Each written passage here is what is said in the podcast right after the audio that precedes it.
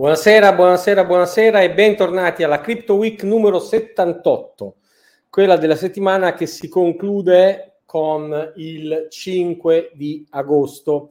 Settimana eh, frizzantella, decisamente frizzantella eh, rispetto insomma alla calura estiva e al calo di interesse tipico eh, delle settimane eh, appunto agostane, c'è da dire che il mondo cripto si è mosso, si è mosso tanto, in particolare la notizia della settimana è arrivata ieri. BlackRock offre investimenti cripto per investitori istituzionali tramite Coinbase e magari chi non ha grande confidenza con i mercati finanziari si domanderà perché questa sia una notizia rilevante. Beh, perché BlackRock è l'asset manager più grande al mondo e da questo punto di vista il suo Chief Investment Officer 12-18 mesi fa ha già chiarito Bitcoin is here to stay, ma l'amministratore delegato al tempo stesso aveva preso qualche distanza dal mondo cripto. evidentemente adesso, come ci racconta Coinbase medesima nel suo blog, eh, Coinbase Prime è stata scelta per dare ai clienti istituzionali di BlackRock accesso al crypto trading e alla custodia. Attenzione però che dal punto di vista comunicativo ci sono sfumature diverse mentre Coinbase nel suo blog di fatto lascia intuire che l'accesso al mondo cripto in generale, e quindi parla di 200 asset, bla bla bla bla, in realtà le notizie più informate, gli organi di stampa eh, più tradizionali del mondo finanziario cari- chiariscono che la partnership di BlackRock riguarda fondamentalmente Bitcoin, e cioè che Bitcoin sarebbe offerto ai clienti istituzionali lo dice il Wall Street Journal e lo dice, lo chiarisce anche Bloomberg. Quindi insomma attenzione, sarà interessante vedere se l'interesse dei clienti di BlackRock è per Bitcoin o qualcosa di più.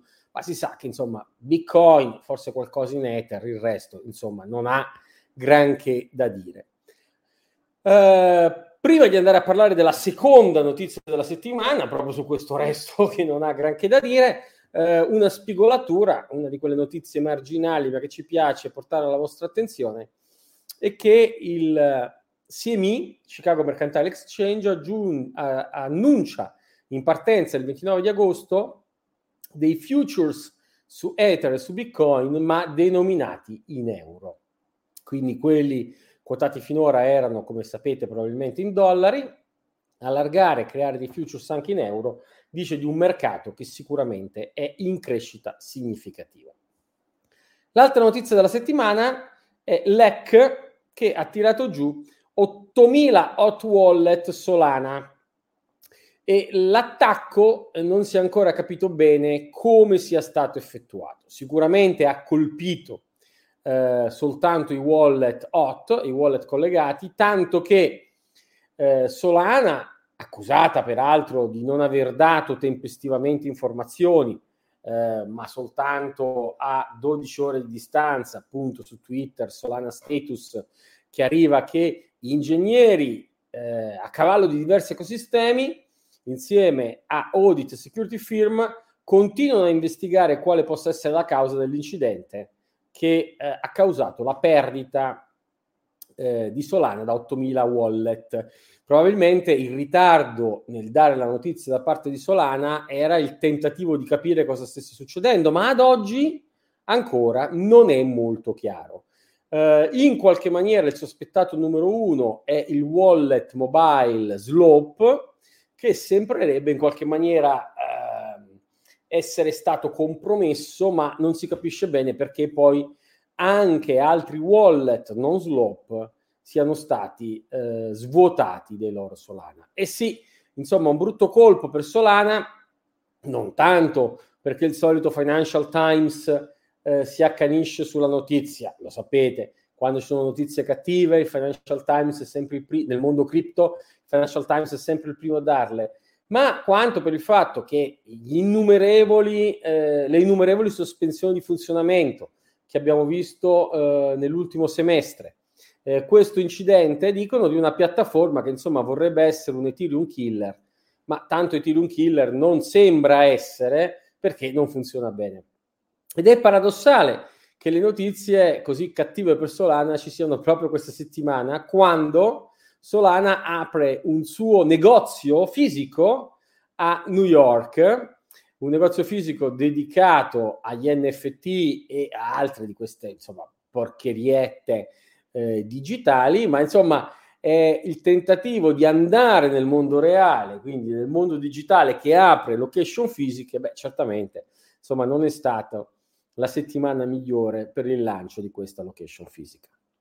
D'altronde il mondo uh, DeFi e il mondo altcoin è sempre pieno di pessime notizie. Uh, venerdì scorso abbiamo mancato per un pelo, nella scorsa Crypto Week, di darvi la notizia di Babel Finance, che ha perso oltre 280 milioni di dollari facendo cosa? Beh, facendo trading con i fondi dei suoi clienti. E quindi facendo trading con i fondi dei suoi clienti si è preso questo sciacquone di ritracciamento del mondo cripto e ha delle perdite che di fatto l'hanno costretta a eh, prepararsi a dichiarare eh, fallimento. Eh, insomma, aziende che investono con i soldi dei loro clienti, veramente uno scandalo di proporzioni gigantesche. E invece proprio di questa settimana, mentre il caso di Bebel era di venerdì scorso, avevamo bucato la notizia eh, perché era arrivata nella tarda eh, serata italiana eh, settimana scorsa, invece proprio di questa settimana l'ennesimo exploit di un altro di questi cross-chain bridge, in questo caso Nomad, che vede 190 milioni di dollari sparire da oltre 300 indirizzi. La notizia ovviamente viene riportata da tutti eh, gli organi di stampa specializzati nel settore, anche con le notizie simpatiche che si vedono solo nel mondo cripto, in cui sapete che tante volte i malfattori, i ladri restituiscono il maltolto. Qui in particolare sembrerebbe che 9 milioni siano stati restituiti da un gruppo di hackers, il che dimostra anche che in realtà l'exploit, la vulnerabilità del bridge nomad è stata sfruttata evidentemente da diversi gruppi. Il timing era perfetto perché il giorno prima, o almeno la casualità ha voluto che proprio il giorno prima Chainalysis pubblicasse la sua analisi in cui faceva vedere come le vulnerabilità nei bridge cosiddetti cross-chain, cioè in quei ponti che permettono di spostare asset digitali da una blockchain ad altre blockchain, eh, dicevo appunto questi cross chain bridge protocols stanno emergendo come uno dei top security risk. E sì, perché vulnerabilità tecnologiche di questi ponti di comunicazione hanno creato in quest'anno oltre 2 miliardi di dollari in criptovalute persi. La notizia viene infatti rilanciata anche da Coindesk. Eh, il mondo della DeFi eh, però contesta e dice no, ma guardate che eh, cross bridge, ehm, i cross chain bridge sono iniziative di sviluppatori e quindi possono essere poco stabili. Eh, la decentralized finance che abbiamo visto fallire negli scorsi mesi da Celsius in avanti era in realtà centralized e dicono i protocolli invece genuinamente, veramente decentralizzati, come ad esempio Aave, hanno performato benissimo. E questi protocolli, forti proprio anche della eh, loro capacità di stare a galla in questo mare tempestoso, evidentemente allargano le ambizioni. E Ave, che finora non aveva mai emesso il suo governance token, il suo stable coin, insomma il suo token che permetta le porcheriette speculative, e questa settimana invece lo fa e sostanzialmente la DAO che sta dietro a Aave approva proprio la creazione dello stablecoin GHO. Vedremo a che cosa servirà e che futuro avrà. Lasciateci manifestare da subito il nostro scetticismo. Uh, le notizie di questa settimana riguardano anche Michael Saylor. Michael Saylor uh, si è dimesso, o come qualcuno vuol far credere, è stato dimesso da amministratore delegato di MicroStrategy perché eh, sapete MicroStrategy gui- nella guida di Michael Saylor ha investito fortemente in Bitcoin e questo ritracciamento di Bitcoin eh, l'ha messa oggi in difficoltà. L'azienda eh, originariamente un'azienda di software, vale oggi 3.1 miliardi di dollari e possiede in pancia 3 miliardi di dollari in Bitcoin. Quindi, come vedete, è di fatto un veicolo di investimento in Bitcoin con attaccato i cash flow che derivano da questa azienda di software. C'è un pezzo sul Wall Street Journal che dice proprio Michael Saylor ha scommesso miliardi su Bitcoin e ha perso, beh insomma ha perso. Come si difende giustamente Saylor? Dice l'azione di MicroStrategy vale oggi più di quanto valesse prima della nostra campagna di investimento in Bitcoin. E anzi, se andiamo a leggere almeno le dichiarazioni ufficiali, è vero che Michael Saylor non è più amministratore delegato, ma è executive chairman, quindi resta nel board come un executive, come uno dei dirigenti e in particolare ha proprio l'incarico di occuparsi solo e soltanto delle strategie Bitcoin dell'azienda. Quindi, insomma, non mi sembra che si tratti né di una ritirata né di una disfatta di Michael Saylor.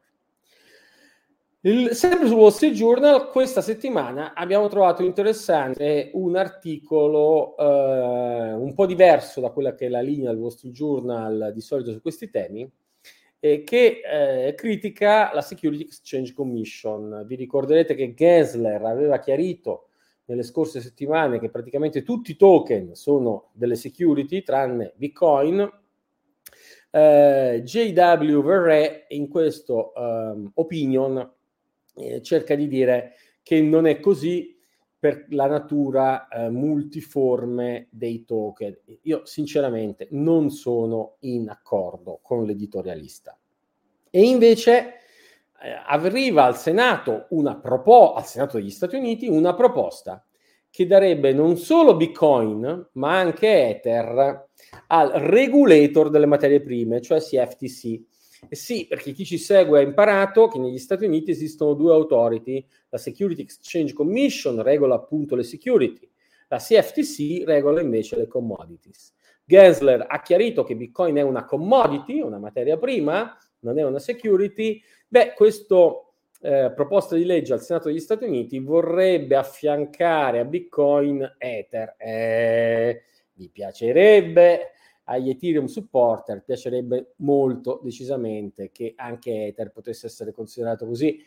È un po' più difficile perché Ether ha un emittente, l'Ethereum Foundation, che ne regola ancora lo sviluppo, ne coordina eh, appunto lo sviluppo, le milestone tecniche, quindi insomma è un po' difficile che anche Ether goda di questo beneficio. La terza notizia della settimana, o perlomeno anzi quella che ha avuto un dibattito più lungo, più un dibattito che una notizia, è il, eh, i commenti che si sono coagulati intorno alla ricerca di BitMEX che parla di un 8 POW versus 8 2 cioè un Ethereum ancora basato su proof of work che si confronterebbe con Ethereum 2, che è quello annunciato per settembre, che passa a proof of stake. Che cosa racconta BitMEX? Prende in analisi due ipotesi. Innanzitutto una possibile strategia di trading che scommettendo sul fatto che i minatori che minano attualmente in proof of work Ethereum continueranno a farlo per non perdere le loro revenues, questo potrebbe creare un fork in cui l'Ethereum Proof of Work prosegue a fianco al nuovo Ethereum Proof of Stake. Um, nel variegato dibattito che origina quindi da BitMEX e che è stato ripreso anche da Coindesk, ovviamente il timing è stato dettato proprio da questa domanda eh, cosa faranno i miner, in particolare i miner cinesi, e badate, eh, proprio questa settimana c'erano le evidenze, i miner cinesi si stanno muovendo intima a Vitalik Buterin Panda. E poi le vediamo proprio Chandler Guo, at POW will come soon. It POW è proprio l'Ethereum che rimane su Proof of Stake. Anzi, è stata lanciata una EtherDAO che è proprio la, il governing body, quindi l'organo amministrativo gestionale, di quello che vorrebbero chiamare Ethereum One. Ethereum One è l'Ethereum che rimane sulla proof of work. Un commento estremamente interessante è quello di David Morris su Coindesk che chiede chi continuerà a minare Ethereum dopo che eh, c'è un passaggio a proof of stake. Tutto sommato io concordo abbastanza con le osservazioni di questo articolo che insomma eh, resta piuttosto scettico sul fatto che un Ethereum proof of work possa veramente resistere perché in qualche maniera tutti gli operatori professionali eh, sembrano intenzionati a passare sull'Ethereum Proof of Stake.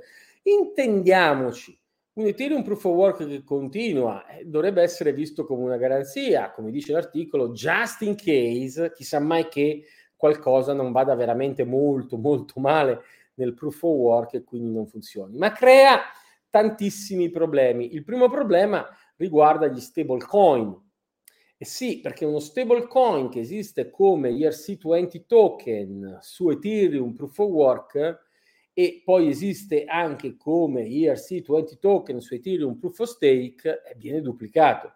Quindi molto della sostenibilità eh, del vecchio protocollo Proof of Work dipenderebbe dal sostegno che dovesse venire dagli emittenti di uh, stablecoin, ma è chiaro che gli emittenti di stablecoin probabilmente andranno tutti su Ethereum 2 Proof of Stake e quindi che tutta la DeFi che conta si sposterà sulla Proof of Stake. Insomma, vedremo. Vi abbiamo dato nei link che trovate sulla solita pagina dedicata alla Crypto Week sul sito di CheckSig anche un altro uh, articolo, quello di Sandro Lutz, che parla proprio di questi stessi scenari. Pensate che qualcuno si preoccupa già dopo merge che cosa arriverà. Oddio, eh, io eh, eviterei di essere così ottimista, eh, sarei, eh, fossi al posto di un Ethereum supporter, già abbastanza preoccupato che merge abbia successo, ma se volete andare a leggere cosa si tra- di cosa sia Surge, Verge, Purge e Splurge, almeno nelle idee fantasiose eh, di Vitalik Buterin, cioè cosa saranno i prossimi passi, andatela a leggere. La cosa interessante è questa, che insomma dopo merge, se merge, ricordiamo, dovesse andare in porto, secondo Vitalik Ethereum è pronto sì e no al 33%, e c'è una timetable programmata di sviluppi per i prossimi 5 anni. Se poi ci saranno i delay che abbiamo visto negli scorsi 5 anni, probabilmente si parla più di 50 anni, o meglio di un progetto che probabilmente potrebbe non farcela. Detto questo, pensate che in tutto questo dibattito è passato praticamente in sordina una notizia invece estremamente preoccupante del 2 agosto, in cui eh, gli sviluppatori Ethereum alla vigilia dell'ultima testnet che deve migrare a Proof of Work per poi passare la mainnet di Ethereum a Proof of Work, hanno realizzato di un potenziale attacco MEV.